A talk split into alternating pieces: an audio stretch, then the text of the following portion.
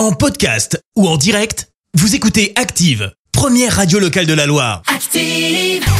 Allez, place à l'info du jour qui fait du bien. Et ce matin, on parle d'un défi complètement fou. Oui, un homme a décidé de courir 100 marathons en 100 jours. Le but, euh, sensibiliser au dérèglement climatique. Nicolas, originaire du nord de la France, a commencé son défi le 3 septembre dernier. Euh, Tout au long de ces marathons, il va sensibiliser la population au dérèglement climatique en allant par exemple dans des classes. En tout, ce sont 11 régions et 49 départements qui vont être balayés par le nordiste. Il n'y aura pas la Loire pour info. D'accord. Mais il est clair, il ne mise sur aucun jour de repos. Wow. La fin du périple, c'est prévu pour mi-décembre avec une arrivée à Valenciennes.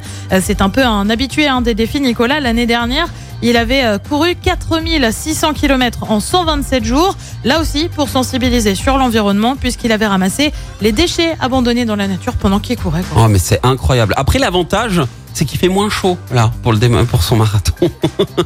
ah non, mais c'est 100 fou. jours sans Ah, marathon, ça fou. commence à faire. hein. Bon, bah, respect, hein. Alors là. Merci, vous avez écouté Active Radio, la première radio locale de la Loire. Active.